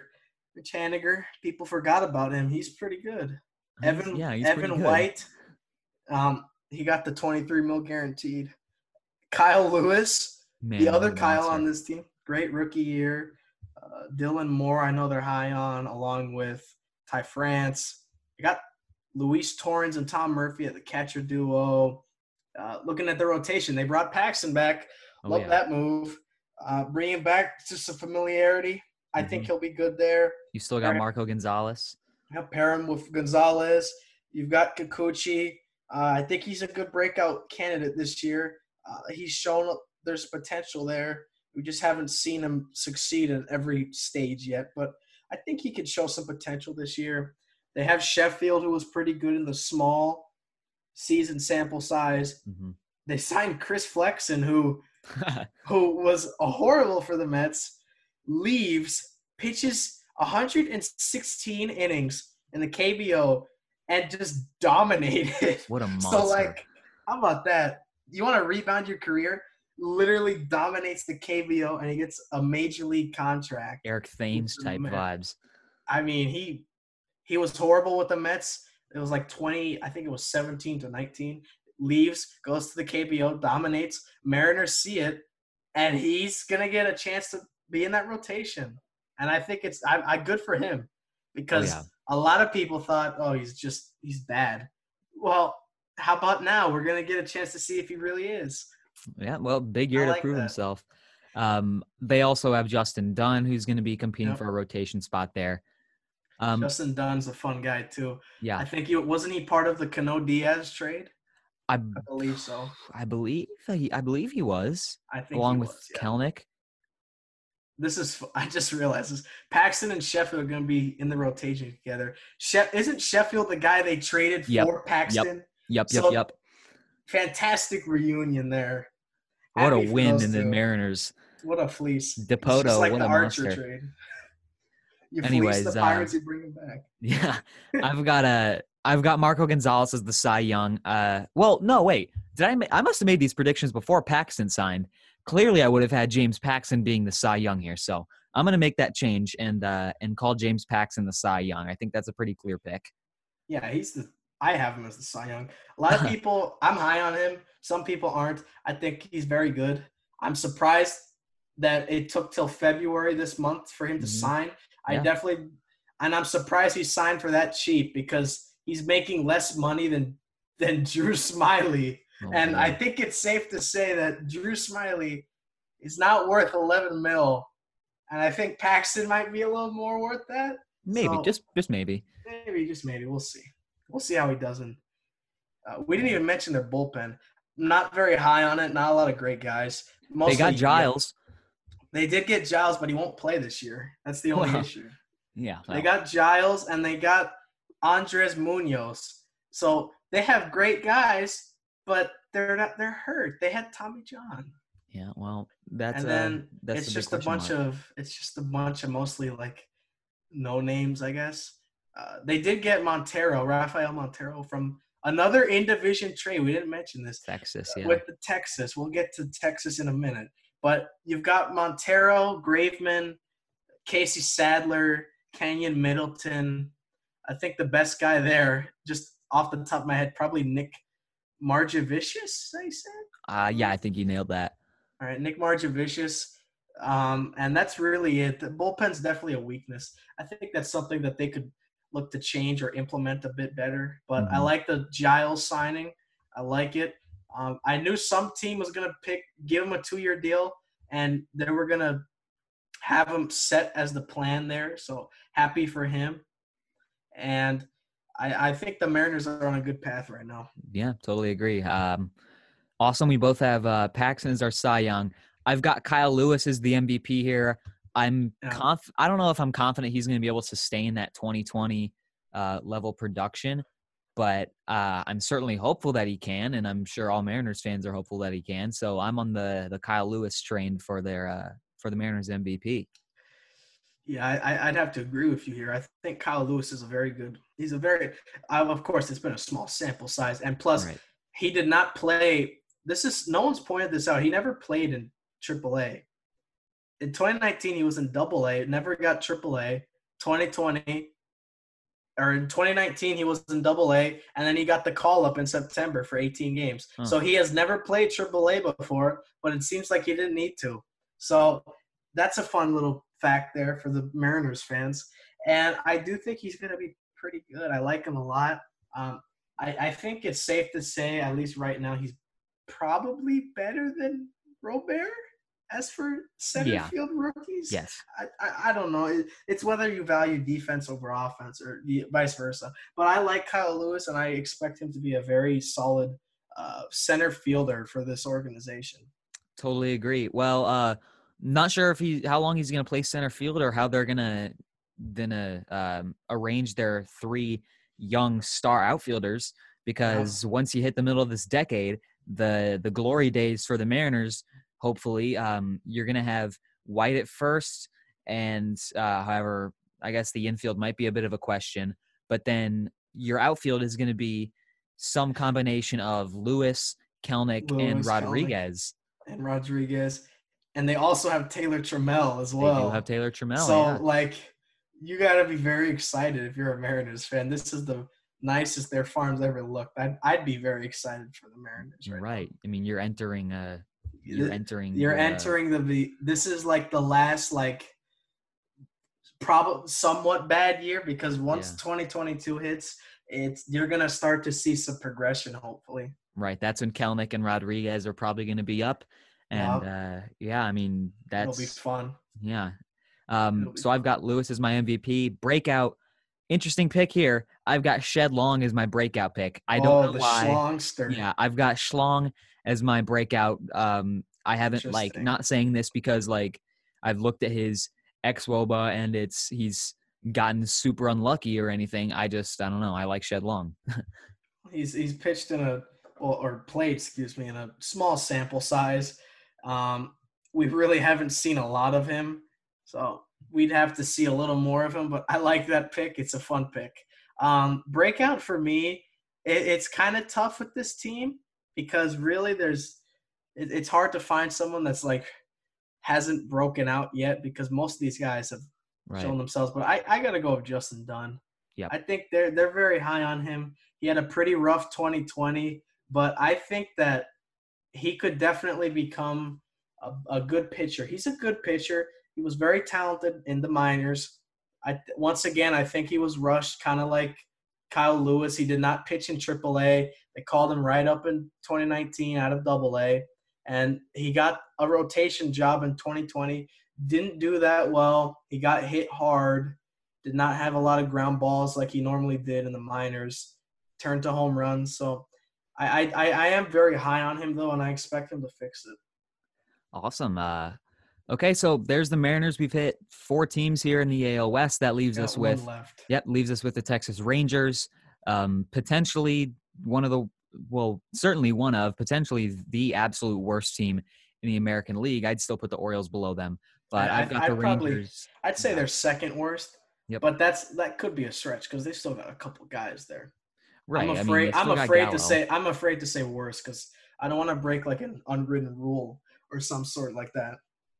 calling calling a team the worst might be you know too evil. You know we don't know. it's an unwritten rule. Nobody Oh, yeah, besides the, the besides the Orioles can be the worst team in the AL West. But- in the AL. in all seriousness, I think the Rangers did a great job this offseason.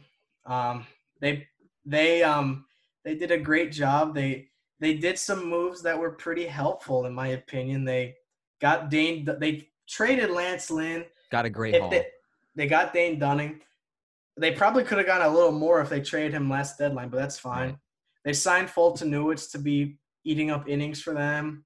I think they signed a pitcher from Japan. I think his name is Kohei Arihara. Yep. They signed him back in December. I think he's going to be in the rotation as well. They got Khris Davis in that trade with Oakland, along with Jonah Heim. I like him a lot.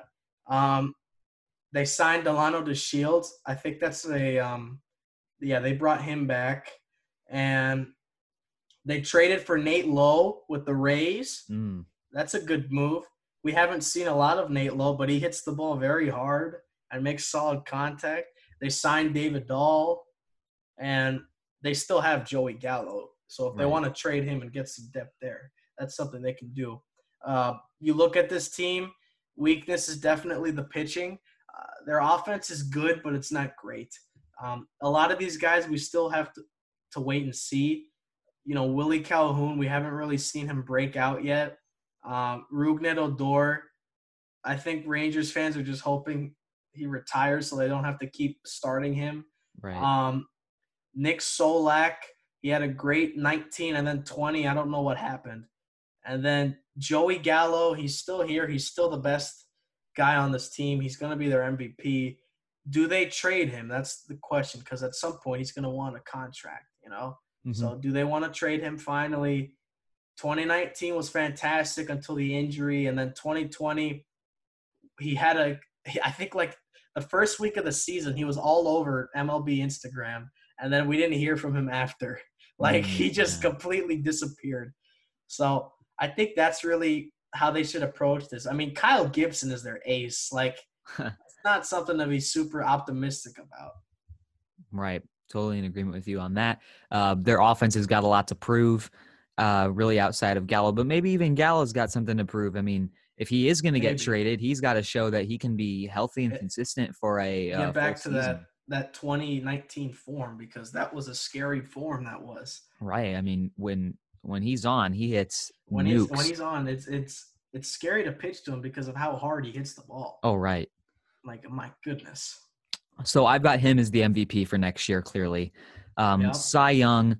It, their pitching's a crapshoot, so I guess I'll say. Kyle Gibson. I guess. I mean, Kyle know. Gibson. Maybe you could take the dark horse reliever and Jose Leclerc if you want to make it no clue. interesting. But I, I don't know.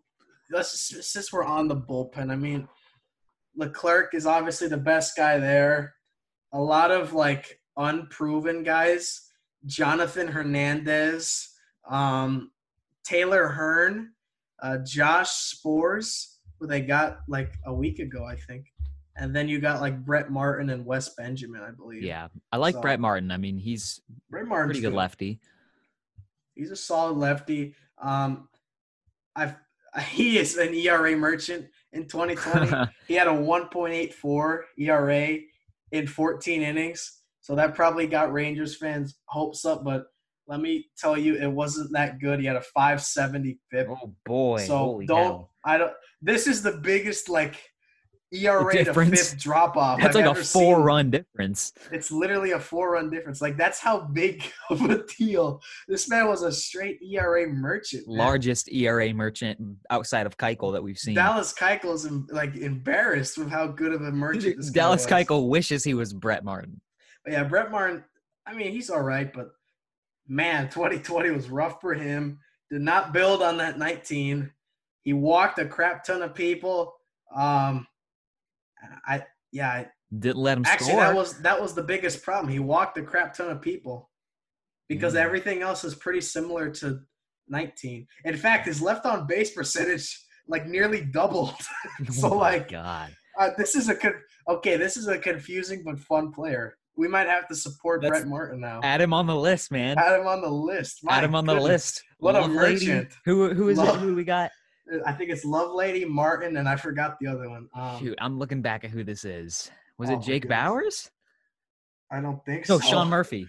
Oh, Sean Murphy. Yeah. Okay, so Lovelady Martin, and Murphy. If any of those three are good this year, we need credit for uh, confirming that because we did. Oh yeah. Oh my goodness! But yeah, right. Rangers are a mess. um, breakout candidate, I guess Nick Solak. That's who I put down. I mean, he's Um, a safe option. I went with Nate Lowe because I liked him so much when he was with Tampa. I don't think he ever got a chance here. I don't think he ever would have unless we traded Choi. And judging by how he won his arbitration case, if he had stayed a year or an extra year, maybe he would have been traded and he would have gotten a chance here. But hey, he's on the Rangers now and he's going to start over Mr. Guzman, who's not good. And Ronald Guzman. He's very good. I mean, Nate, I'm very high on Nate Lowe. I think he's very talented and he hits the ball very hard. You look at the um, minor league numbers, that all everything backs it up. And I'm excited to see him get a chance to be a full time starter because he never got that in Tampa. And I think if he gets a chance, maybe he could showcase like how powerful he really is because he's got great exit velo numbers. He hits the ball very hard.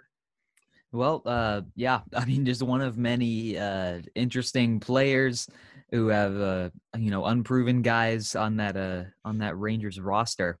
Yeah, so um, I've got them winning 61 games. I got them losing over 100 games. One of two teams in the AL to do that. Um, Yeah, that's so a fair. That's a fair um, assessment. I got them winning seventy, but that's because I was trying to be like fair with my records. right. But I still have them losing like ninety games. Like they're not gonna be good. No, yeah, nobody's saying they're going to be good. They're obviously going to finish last in that division. I don't think Rangers fans are very happy. No, I Um, wouldn't be. I don't. I think they're just reminiscing about the great run they they had, 2010 to 2016. They were pretty good. Yeah, and then uh, especially 2011. Uh, I know you have a lot of experience in 2011, man, 2011, they had such a good team in 2011. I don't know how they didn't win the World Series that year. Uh, me either. It's almost as if they were like a strike away or something. they it felt like they were even a strike away, maybe even a couple times, or just an don't inch away. And That's a. I guess that's a story for another day. you know what? That's a uh, that's a great baseball story, whether you're a Cardinals fan or not. Exactly. All right, so um, that's the entire American League. We are running out of time. We're clearly not going to get through the National League.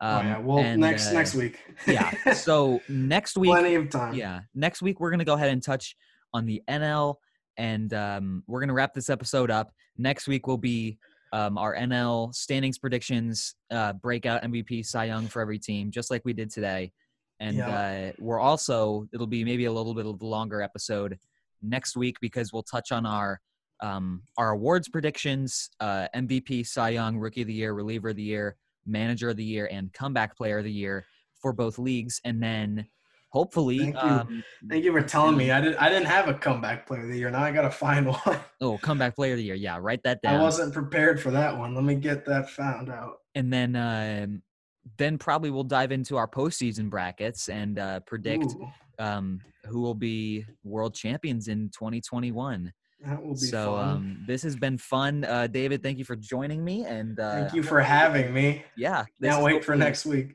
yeah this is hopefully one of uh of many, Many. episodes that'll feature Yeah. you you're a great uh great baseball mind and um you know good friend of mine so uh it's always a pleasure to talk to you about baseball you've got great insight and uh yeah thanks for being on the podcast man Well, Thank you for having me. I'm happy I got the invitation and I look forward to next week. of course well uh yeah that's gonna do it for this episode of sabercast. Thank you for listening and i will see you guys next week with our uh, nl predictions. So uh thanks for listening and adios